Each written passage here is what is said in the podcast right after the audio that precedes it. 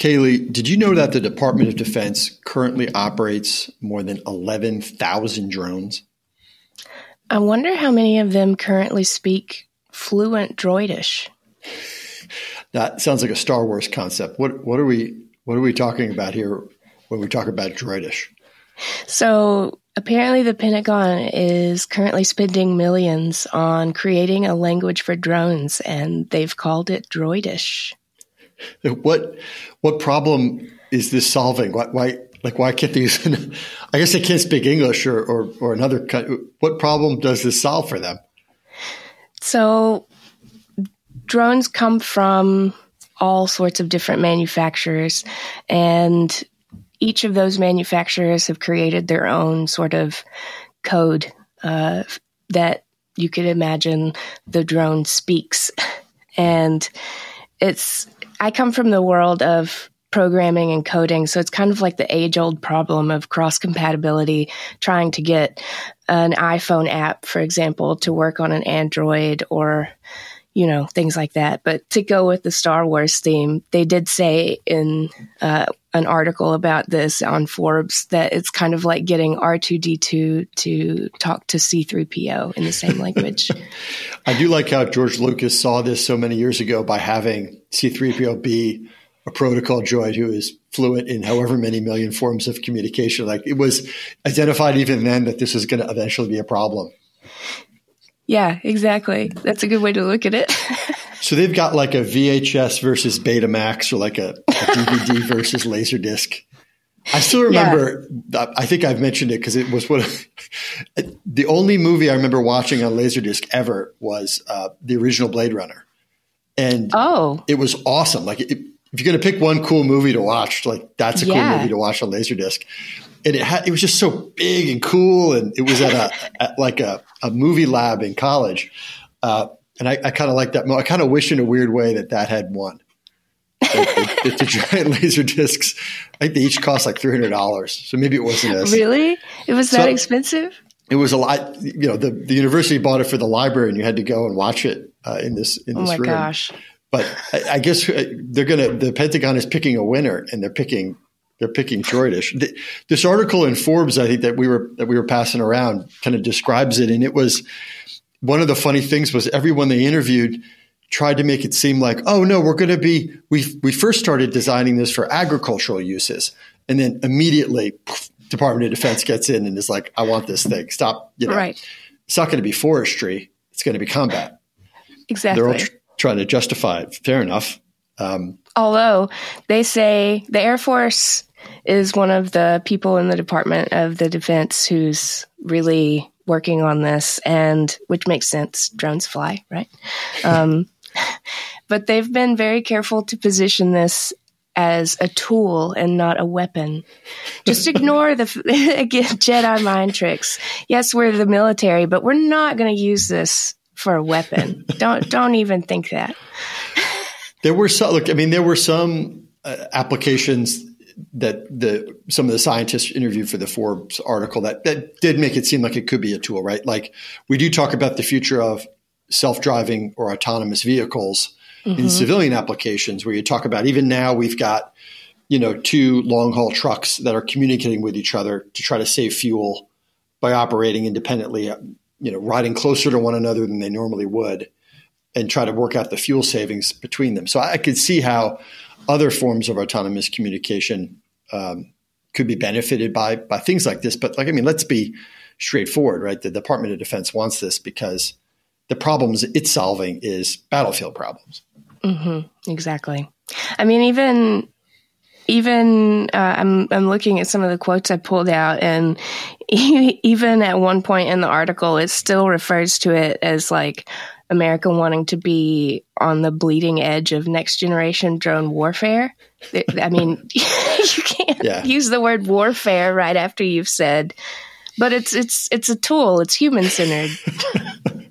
it's a tool. We've got all these hammers and they're tools, but it all depends on how you're using the hammers to smack each other in the face. At some point, it stops being a tool. But look, exactly. the, the, the sort of twist is right at the end of the article one of the scientists I think is quoted as saying, "Well, we've got to do this because China's 15 years ahead of us." Right. Like. All right. Well, Fair enough. We should be. It sounds like we should be doing that. It sounds like yeah. this is actually pretty important to get these drones to talk to each other. If if China had it uh, a generation ago. Yeah, um, I mean we're a little bit behind, I would say, in that respect. Bur- burying the lead there. Um, well, uh, I'm your host, Jack Clabby. Uh, I'm a cybersecurity at Carlton Fields, PA. And with me, as always, is Kayley Melton. Kayley is the Vice President of U.S. Remote Publishing Teams at KnowBe4.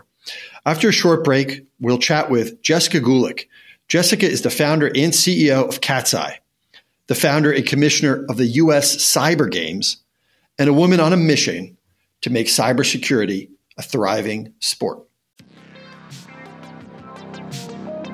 Welcome to No Password Required, a monthly conversation that introduces you to some of the top talent in the world of cybersecurity. Our guest is Jessica Gulick. Jessica, welcome to No Password Required.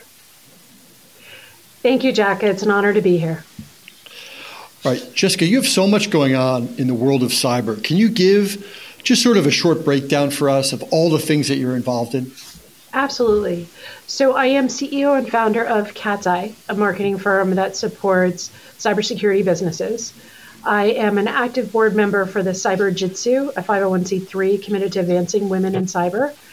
I also sit on a couple of uh, education advisory boards for Bay Path University, as well as Virginia Tech's BIT program uh, committee. And the RAICES Education Advisory Board, which is a 501c3 focused on bringing more Latinos and Hispanics into cybersecurity. Oh, wow. What, I mean, is there a typical day for you, or are you doing all things for all people? the days uh, stay busy, uh, but okay. uh, it is a very busy October cybersecurity month. I will say that. do your do the teaching responsibilities come and go? How does that work into into your active businesses and nonprofits?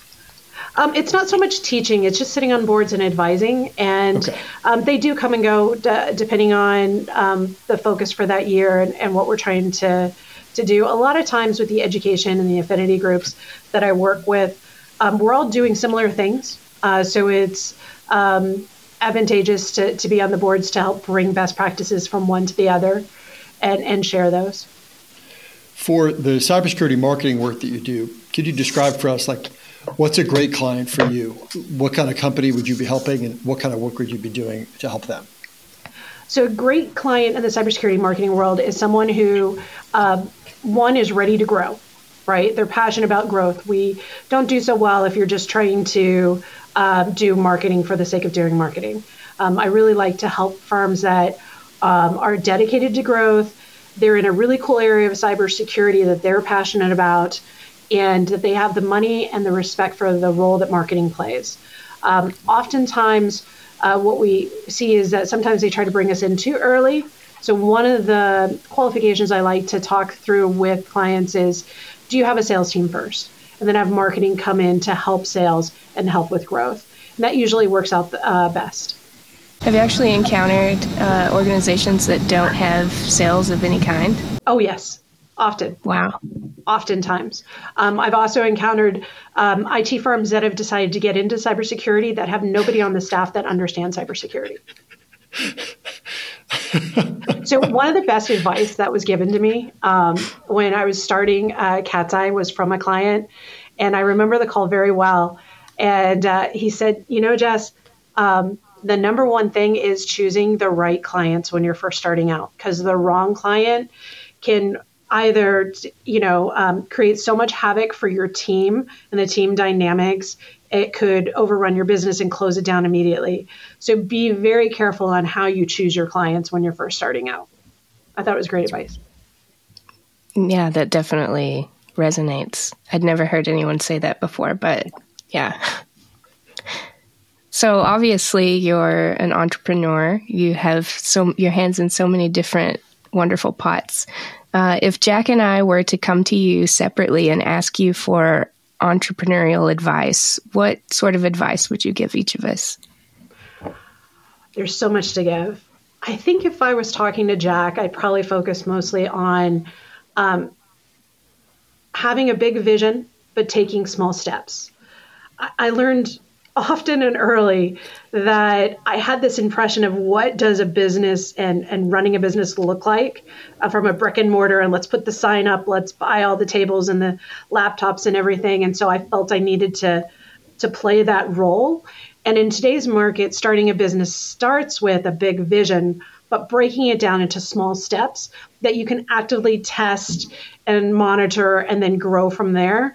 Um, so that you're progressively growing at a pace that your pocketbook and your and the amount of time you plan on dedicating to it it fits. Um, i think kayley if i were talking to you I, would change it up a bit. Uh, i work with a lot of women in cybersecurity and so it's funny our definition of success as women tends to be different. Um, it just is. And so I would say success is not so much about focusing on perfection, it's about focusing on perseverance. And that's kind of the key thing. And, and once you fully accept that, then you understand it's okay to fail, right? It's okay to make mistakes. It's okay to not to be perfectly ready for an event. Um, you do your best, and sometimes you're going to miss. And even missing or doing a mistake teaches you, and that makes you stronger and stronger. And the whole thing about being an entrepreneur is it's a journey, right? And so the steps that you take, the mistakes that you make, are actually making you stronger and building the company to be stronger. And I don't think as women we think about that perspective as our careers because I remember looking back, I was always told, you know, walk straight, shoulders back, um, play to win. If you can't win, don't play the game you know that kind of mentality of um, all the way to makeup right? Make sure your your eyeliner's on right um, that you've got your heels. There's certain things to wear. there's all these perfection things. And when i was raising my son i realized with him it was always about i wasn't focused on that. I was teaching him just get in there and figure it out and persevere. Just keep at it. You're going to fail. Just keep going. You know go hang out with the people that are smarter than you that are more athletic. Go compete with them because you'll get stronger I don't know why we do that as a society, but we do. So I think when I talk to women, I, I change it up a bit. Looking back at sort of your own journey, Jessica, you know, is there any advice you would give to your younger self? Things you would have done differently, or, or stuff you would have wished that you knew back then that you know now? Absolutely. Um, so another mentoring moment, learned the hard way. Uh, it was with a client. The client happened to be a friend, somebody who I'd worked with previously in previous careers and um, one of my first clients. And I was helping him and his team. And he ended the contract with me. And during the, um, you know, I, I, asked him why, you know, what could I have done differently?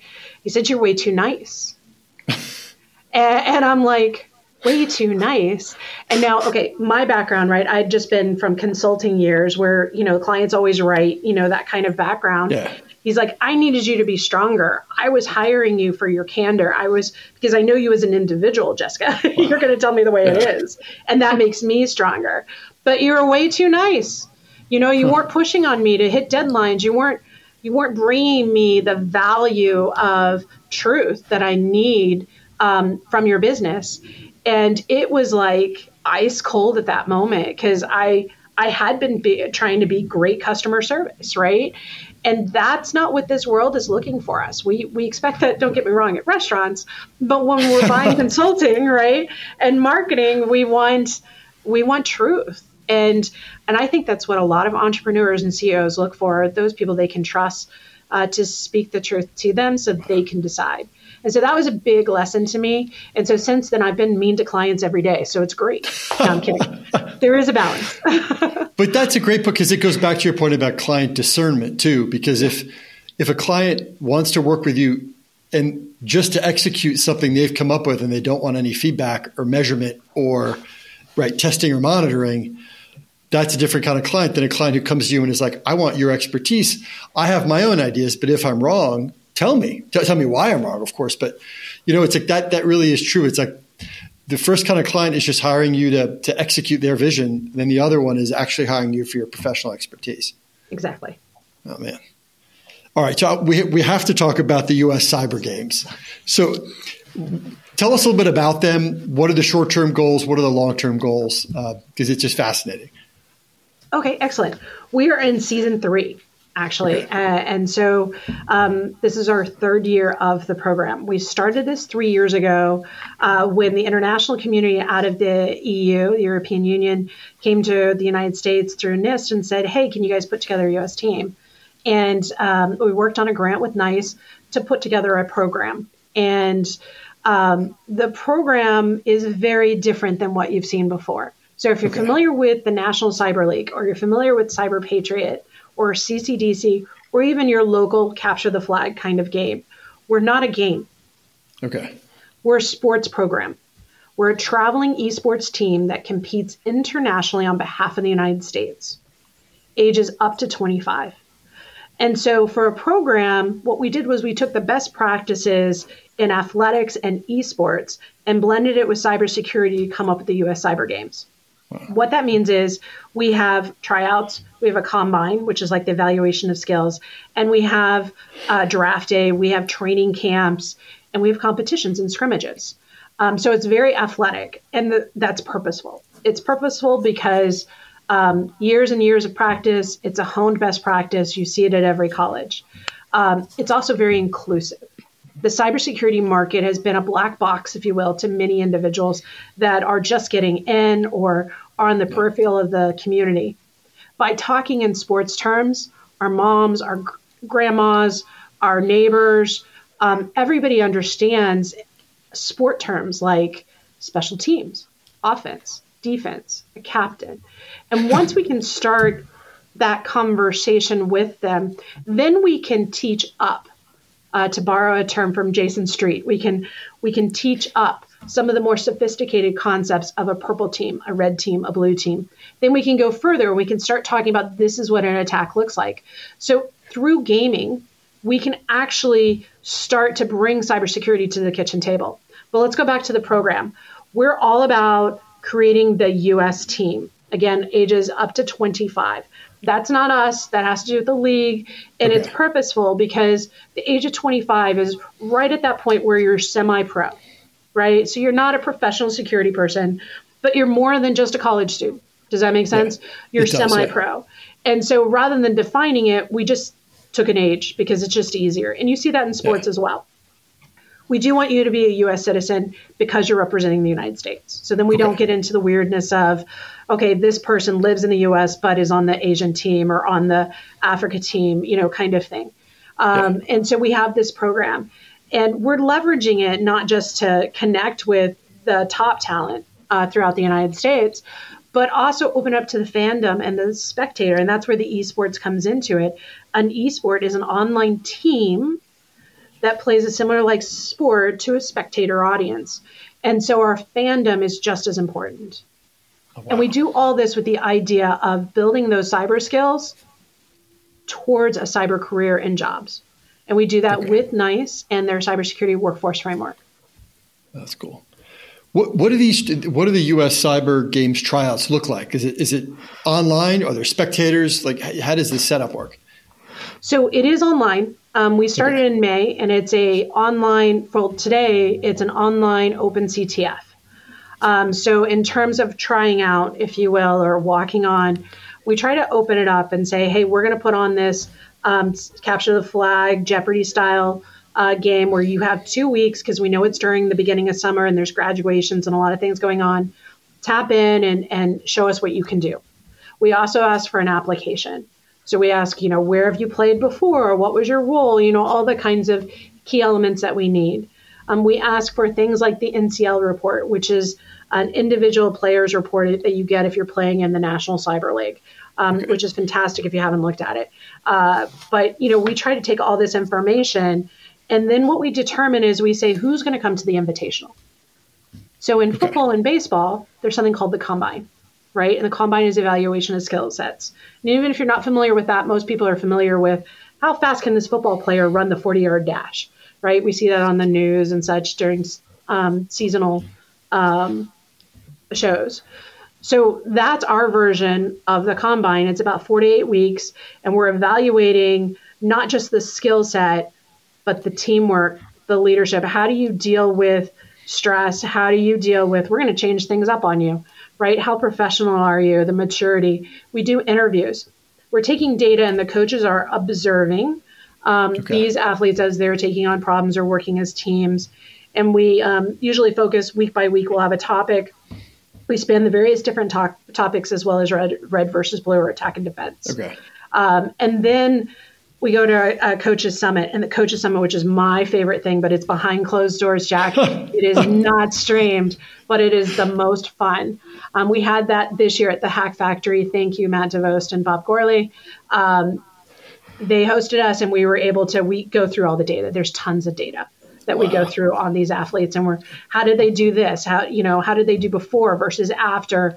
Um, what were some of the notes written by the various different observers and coaches um, we bring up the interviews whenever it's down to the bottom 10 and we're like what is it that they're showing that's different about them um, during that? So that's a fun time. And then uh, we go to draft day which is coming up on october 16th where we'll do it nfl style right? And then you know from there we'll break it out. Now we do 30 individuals make the team but only 15 are on the first string plus two substitutes. That means roughly 17 people travel um, to the final championship. Uh, so you have to stay engaged the whole time, right? You can't just, you know, uh, be selected and assume you're on and you're going to travel. Um, and then the other thing is what we do is a pipeline program because our community does not have enough diversity in it. Uh, so if you're in the pipeline program, that means you were not selected for the team, but we want to work with you. So you train with the team, but you don't travel. Um, and there's various different elements that we try to offer to the pipeline to get them ready for the next season. And that's because if you think about it, we can bring on 17s to 25. That's a long okay. window.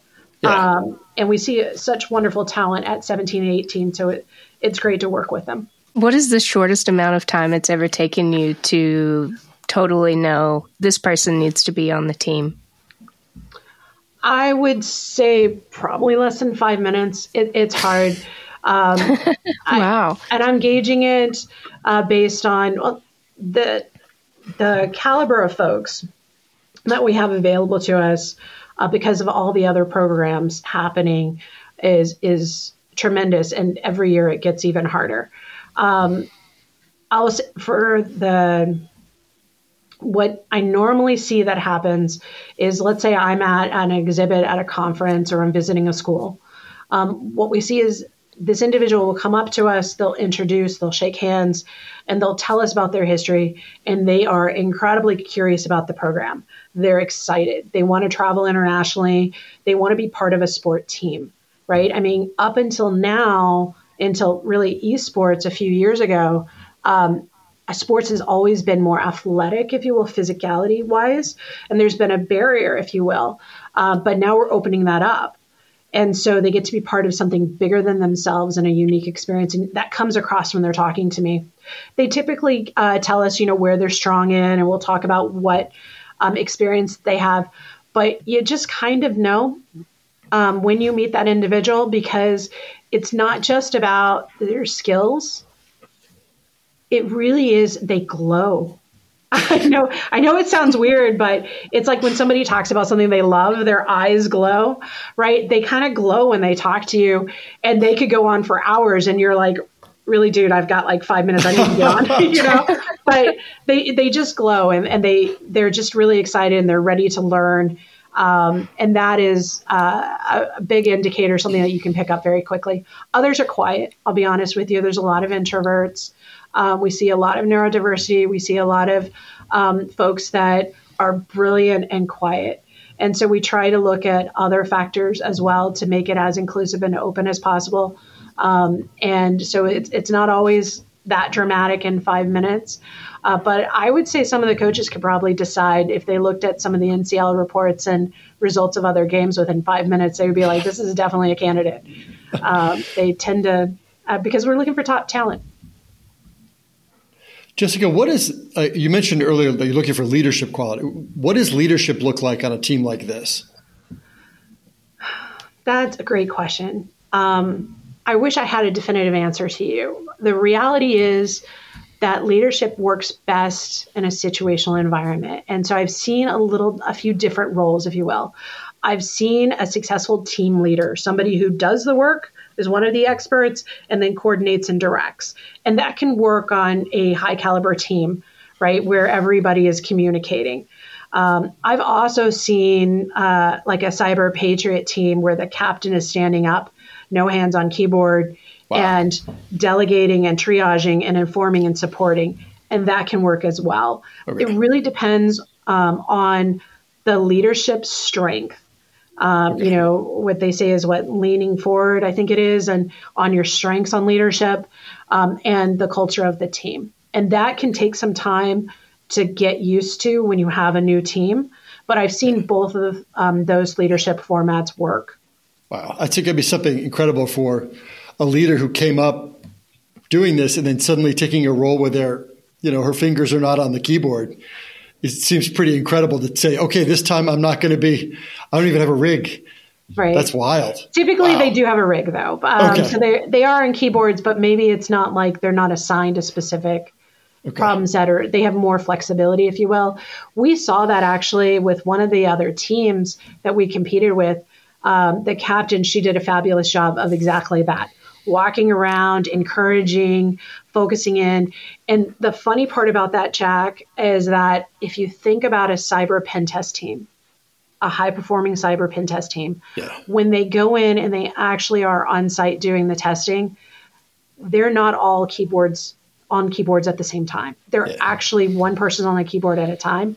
Everybody else is crowded behind them because they're doing that best athlete who has the best skill to get to the next step because there's no room for screw up right? They've got to get it right yeah. the first time. So we see that in the sport and that's what i love about this is that what we can start to watch these brilliant um, young cyber athletes do we can start to replicate into the workforce. And if i have one criticism about the cyber community is that it's too siloed siloed. Yeah. Um, we need more teams. We need more high performing teams. Yeah. And I think sports will help that. That's a great point because it goes back to a couple things you said earlier too about when you're when you're that idea of the glow when someone's talking about something they love. Like I can't tell you. You know, if I'm working with a client who's hired a, a company to do a cyber assessment, you're talking to the to the vendor who's getting ready to do this, and you know they're talking about gap assessments, looking at controls, interviews. Then they get to the part about pen testing. And suddenly they just want to talk about pen testing for the rest of the meeting. Because clearly this person was a pen tester who got pulled into a role that maybe they don't want to do anymore. Or it's like, can we do pen testing? Let's talk about that for the rest of the meeting. But it's it's funny. It's like that that idea of yes, that's one component of it. We're going to do the pen test, but like got to talk about the rest of this stuff too. But it's funny. It's like thinking about um, something that does that's got to be an interesting. You could you could help those companies, I think, from your marketing perspective, saying, "Hey, tone it down on the pen testing stuff. We know you love it. You're going to get to do it, but sell the other stuff too."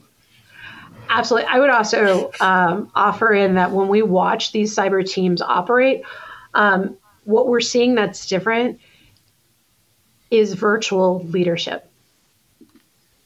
It's it's interesting to think about it because of the yeah. pandemic. We all went home right? And so managing by walking around wasn't a thing.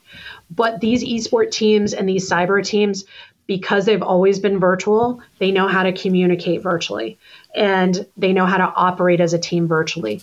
And, and so none of that has to be learned. They kind of know it, um, which is something that I think, again, we can bring it back to the workforce and, and say, wow, what are the tricks? I mean, look at, yeah. um, we're all using Slack now or Discord. And you see this a lot on security operation teams yeah. where they're using Slack or, or Discord it's no longer email communications, yeah. right? Or they've got the earphones yeah. on and they're they've got an open audio channel going on all day long. you know, there's there's just so much going on, um, and they're used to dealing with that and making, uh, you know, being situationally aware and making decisions and working in that environment, which is very different than you know the older ones um, out in the community like myself. So, but that's incredible. I mean, you think about virtual SOCs any number of things that have been happening for four years. We we've got a partner to the show who's who operates a SOC and bought a brand new facility right before COVID, and suddenly that brand new facility, no one was sitting in seats,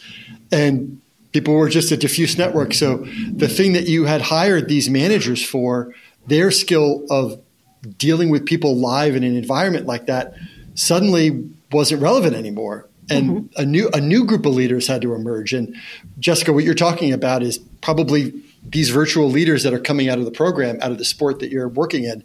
That's the generation. I mean, that's the people who are going to be leading these virtual SOCs and these other virtual these virtual teams that are doing real hands-on, you know, client-facing work or national 100%. security work. Um, I wanted to ask. We've touched kind of around it, but I wanted to ask more directly what's the greatest stigma, in your opinion, that the esport has had to overcome? Um, I would say it's cyber as an esport or cyber games in general, they're perceived to be only for academia, right? Only for students. And because of that, it's very difficult to demonstrate value and get the attention of recruiters and hiring managers. And realizing that um, not only can cyber esports and games be an excellent way to train, right, to advance your skill level, you can watch it and learn learn from others, which is ideal. And you can also quantify your skills. Um, so, only recently, in the last six months, do I talk to security managers on on various calls, and they're like, "So I can put cyber games into the performance review of my SOC analyst." Absolutely. Have them play the games and then report back to you how they did, and then how did they progress. Um, but there's been this stigma that the um, capture the flag and red versus blue is only for college students, and that makes it incredibly difficult to raise funds from a sponsorship okay. angle uh, because sponsors and, and marketing folks are all looking for leads and prospects, and you just must be only students and they're not buyers, right? And yeah. the reality is that today's cyber esports and games are for all ages. And okay. it makes sense if you look at it from an operational standpoint because if you're dedicated to one client or one company as a security expert, you're only seeing that single environment wow. day in and day out. There's not enough change. Whereas if you're part of a pen test consulting firm that does third party reviews, et cetera, you get to see everybody's environment. You're constantly sharpening your skills. The only way that uh, dedicated in-source teams can really stay sharp is through gaming now and certifications. And so um, trying to to change people's mind that this is not just about college students, this is about your workforce, is has been difficult and something that we continue to to try to find the the right mix of message, if you will, out to that audience. So yeah, I'm happy to hear you say that because I'm into gaming myself, both personally but also educationally through training. Um, and they're really powerful tools that are kind of unmatched out there in the world of education, in my opinion. I agree. It's very immersive, and that um, we have heard uh, firsthand from cyber athletes in the program state they have learned more about web security in two weeks than they have in two years. Wow. And so you're like, really? And then you think about it and you're like, wait a minute. When we try to do something different as a human being, right? When we try to lose weight or get on a better routine, it always helps to work with other people, right? That teamwork yeah. aspect to have that that peer with that that buddy system, if you will, and games provide that. And um, it's funny when I'm talking to a, a large audience, I typically open to kind of get their mindset, and I'll say something to the degree of, "How did you learn how to, how did you learn how to play Mario?" And you get the snarky you can see the grins right? Even here. Yeah. how did you yeah. learn i don't know about you. I stole the remote from my brother. I was just like give me that. I want to try right? And i don't know how many times i had to restart and kill mario again and again and again you know before i kind of figured it out. And um wouldn't it be great if cybersecurity was like that? Absolutely. Wow. yeah. That's a really really well that's a powerful question. About how did you learn to play mario because everyone has a different path to getting there. It's mm-hmm. universal. It's like a combination of gossip, playing and failing, right? Reading things about it. I, yeah, I, wow, that's yeah, that's a great thought exercise to to go through. What, one question we do want to ask you is: I think you've previously mentioned that an all woman team is coming soon. Mm-hmm. You know, how does something like that happen? Uh, get put together? I wish there was magic sauce. Um, okay. It, it, it, starts with a vision, and um, then it, it next step is declaration, right? Uh, and then we okay. put together the program and go out and and uh, create the tryouts and etc. Um, here is my answer to the gender um, imbalance, if you will, in cybersecurity, and it's a global issue. It's not just the United States. And and think about that for a minute because it's easy to take that for granted. It's not a cultural nation, you know, U.S. thing. This is an issue across the globe. And so I I talk to many folks from around the world where they're like, "Hey Jess, how do we get more women in cyber and more women playing cyber games?"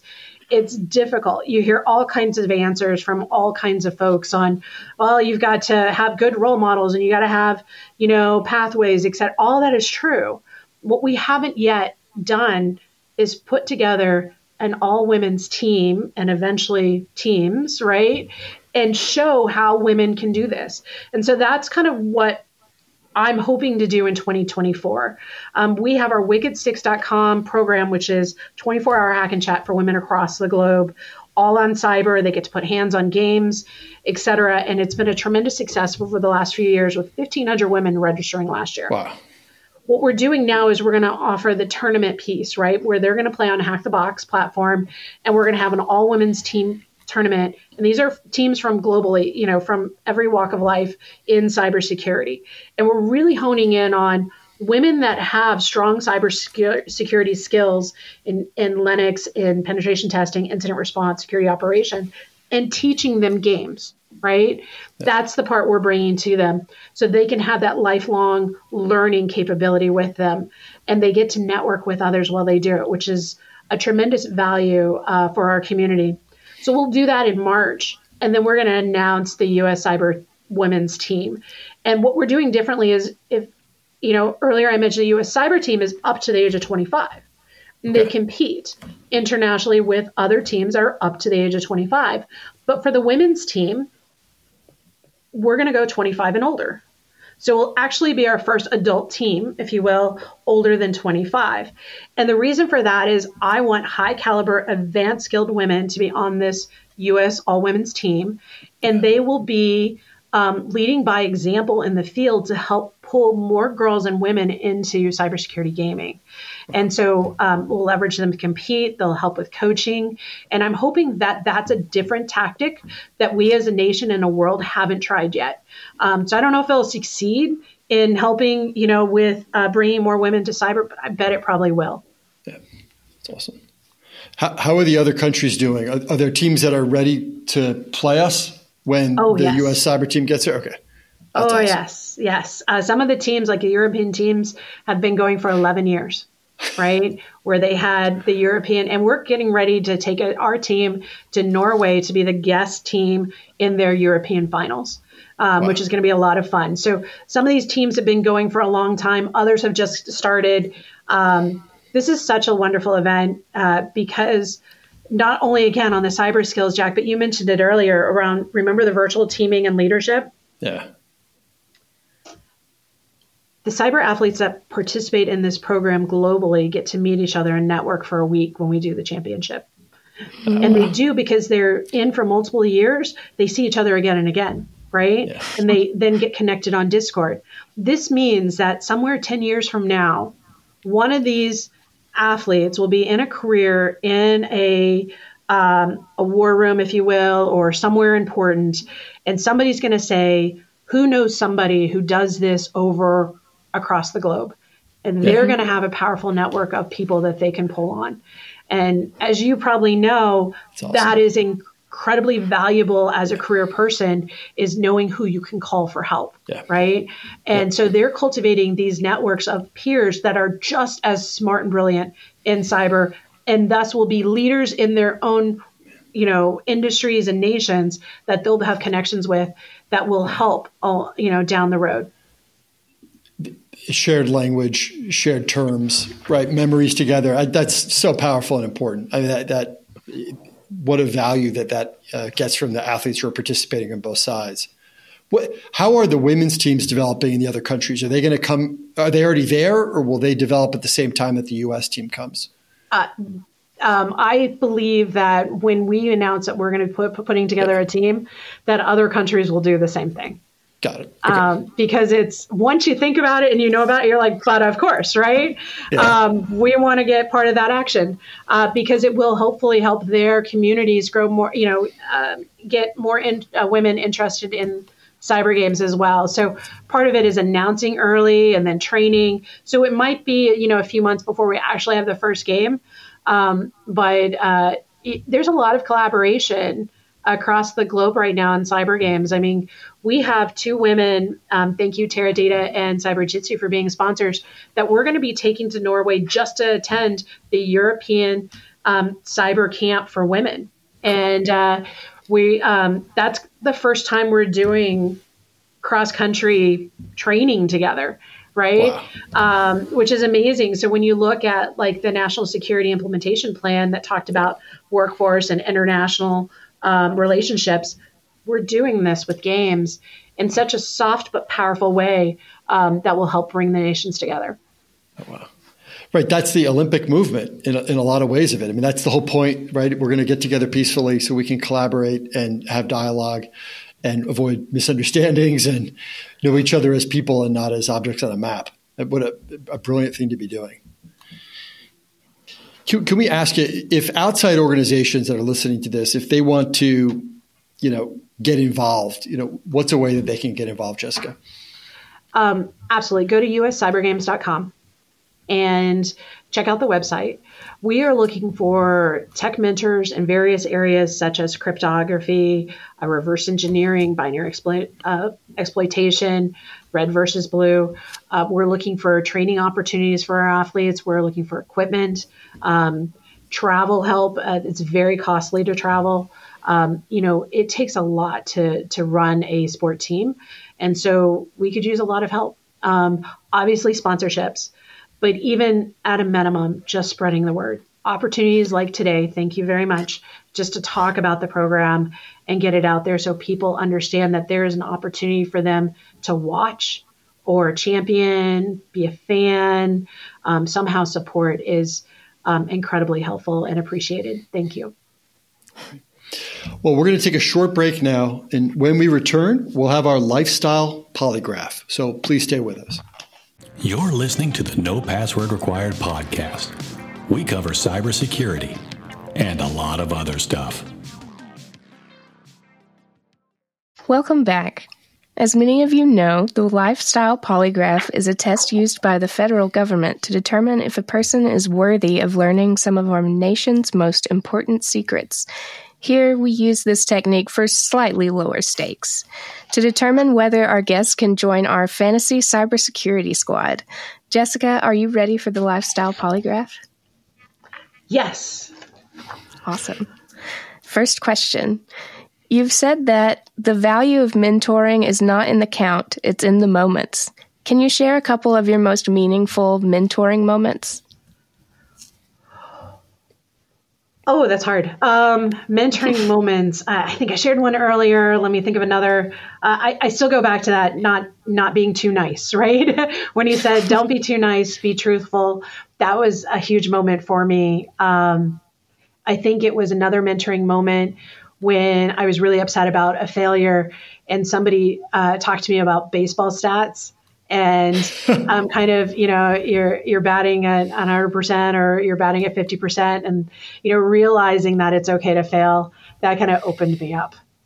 Jessica what do you say to somebody who like tries out you know gets reasonably far um, but it, it, tries to be a part of the us cyber games? Maybe it's the first person out at the at the proper tryout right? What do you say to that person to get them to keep them engaged oftentimes it's they still have years to play, right? So okay. to follow us, there's ways for those athletes to stay engaged um, and keep trying, and it gives them something to work towards. And I think that's incredibly important. That's a great point. So, question number two Why do you consider your son to be your most unique mentor? Oh, everybody always looks at me weird when I say that my son, who's today 19, but when I first said it, he was seventh grade. Um, I want to say, and this was when I first started Katzcy, and I was an entrepreneur in like the first 30, 60 days. And I was watching this little boy, right, who's thin compared to all the others there playing football. I mean, the idiot volunteered to be nose guard for a practice. and I'm like, as the mom, you know, usually a tough mom and tough love, but I'm like, the tears are just running down the face watching my son get pummeled again and again and again. And I had just gone through a hellacious year, um, losing my mother, losing my job, starting a business. And it just hit me in that moment that, you know what? He's just persevering. It's okay. I can take a moment. And then you can go back. He says the weirdest things at the at the perfect time where he's like, "Mom, it's really going to be okay," right? Or journal or he brings this stuff from other walks of life that he's learned or heard and he brings it to me whenever I have an issue and shares it. The boy is just amazing. And I, I think my point there is that we can be mentored by anybody. It doesn't have to be mm-hmm. somebody more successful than us. Okay. Oh, wow. That's such a beautiful concept. Thank you for sharing that. Thank you. Just All don't right. tell him. Oh, I wouldn't. I would never. I would never. All right, number three. Your cybersecurity career has a bit of a theme song. What is it, and how do you implement it into your daily life? I, I, am a big Bon Jovi fan, so I'm going to have to go with my ringtone, which is "Wanted Dead or Alive." And I, I know that's that's crazy, but it's um, to me, it's not about money. Uh, success isn't about money; it's about impact. And you've got to be brave and, and take the shot. I, I don't want regrets later in life. You know, when you're sitting on your sick bed, you know, about to die, to look back and say, "I didn't try hard enough." I should have gone after my goals or dreams. Um, so uh, probably any song about Bon, bon Jovi, but "Wanted. Dead or Alive" is a pretty good one. Um, uh, yeah.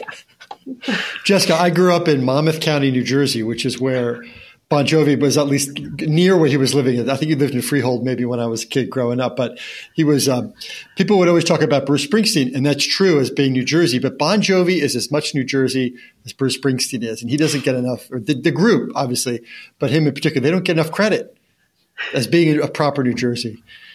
Yeah, but yeah, Dead or Alive is great, and and yeah, I those those a lot the Slippery When Wet album, the whole album, absolutely, absolutely excellent, excellent work.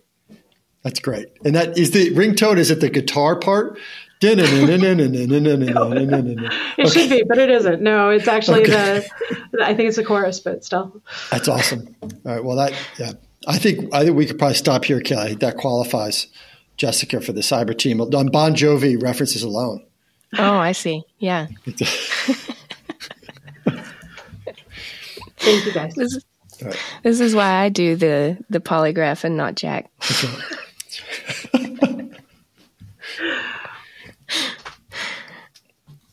um, okay, so number four. Which team in any domain or field would you most want to be part of? Oh, that's a hard question. Yeah. Uh, I'm, my family is my team, um, and I am part of it. And I love my family, yeah. and I love being part of that team, um, as well as the Katzcy team. Um, I love team sports, so it's just being on a team uh, that is uh, where I want to be. And I love basketball, so loving your passes is something I say often to my team. Um, and uh, I, I, yes, any team is good, but I'll take my home team first. That's great. I love that. I wish there were more opportunities for like family feud style things in real life where families compete against other families because like there's like if my family is alone for a long period of time, we fight with each other. But if we're put in an environment where there are other families around, you know, like we have a common enemy maybe at some point, it kind of brings us together. I almost wish like that there was just a more like it was just a normal thing for a family to just casually challenge another family to like a game night, but it was competitive between the families. So I, I don't know. Dad, do, might not like my family. We actually do the fighting in, inside, and we love it. I mean, too. I mean, it, it's funny, but it's true. It's like whether it's arguments or when they were younger, wrestling or whatever. It's yeah. They they just love the safety of a family to to get the energies out, if you will, and to. I love it. Um, when we play games at home, it's highly competitive. In fact, you better know that rule book because they are going to try to skirt it. we have a game of um, uh, what's the railroad? The board game that's the railroad uh, Ticket to Ride.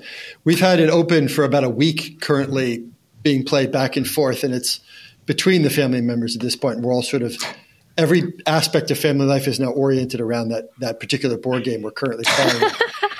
so it's a lot of nastiness. We've got the big thing is we've got the um, my in-laws do a uh, flag football game between all the family members from the eldest to the smallest, and the smallest have to be held. Everyone has to play, and it's not. It's one hour of playing, right? Two 20, 25 minute halves, and then it's preceded by ninety minutes of picking the teams. So all the fighting gets mostly out in the 90 minutes where we pick the team. So about the time the game starts, everyone's exhausted of fighting.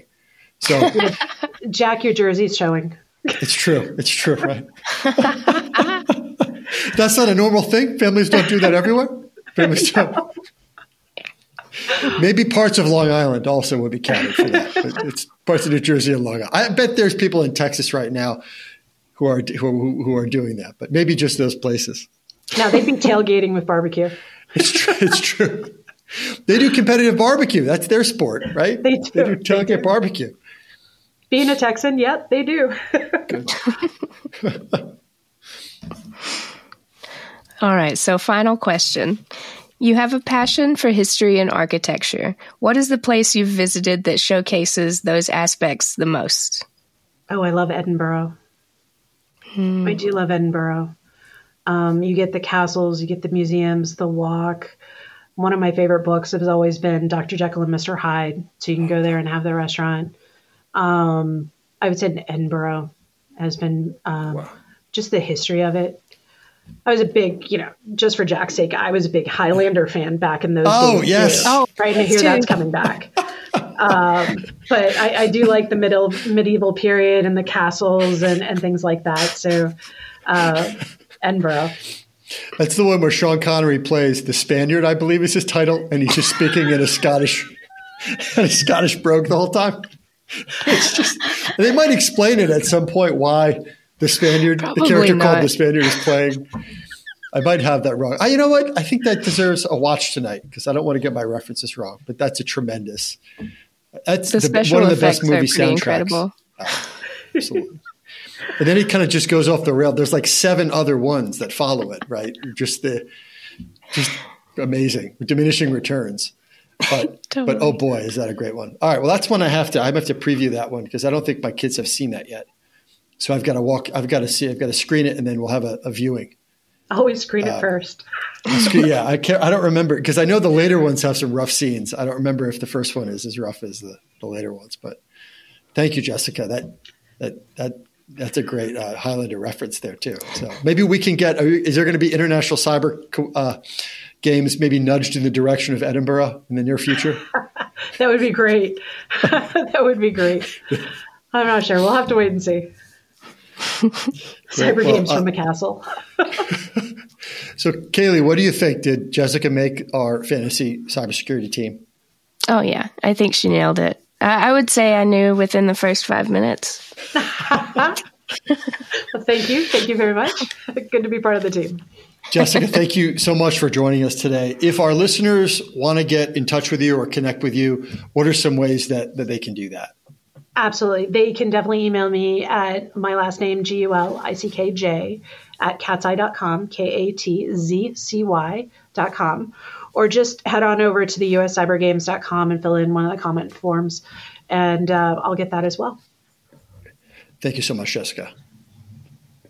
That brings us to the end of our show. But first, Kayley, what did you learn today? As someone who was born female, I totally related to being too nice. Um, so I'm definitely taking with me the idea of being more truthful than nice, especially when I'm called in as an expert on something. And I'm going to talk about this concept of virtual leadership, which is really cool to hear um, Jessica explain that, how she sees that facet grow as she watches the the athletes participate in, in the in the in the U.S. Cyber Games.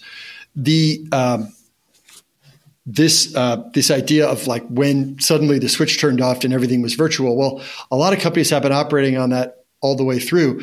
Leadership in a virtual space doesn't look the same as leadership does on a football field or even in the military uh, where we sometimes look for it. And so it's really cool that there's they're creating this third space where cyber leaders uh, can learn to um, can learn to do the thing that they're going to need to do in practice when they get into the workforce. Absolutely. So, for the entire No Password Required team, I'm Jack Clabby. Thank you for listening, and we'll talk again soon. Thank you for listening to the No Password Required podcast. You can find us on social media at No Password Pod. Please remember to rate, review, and subscribe to the No Password Required podcast. And if you know someone who might like it, please share it with them. The show is produced by Cyber Florida, and a special thank you goes out to our friends at Carlton Fields. If you'd like to learn more, visit our website, cyberflorida.org slash pod. All opinions expressed by the No Password Required podcast participants are their own and do not exclusively represent the views and opinions of Cyber Florida.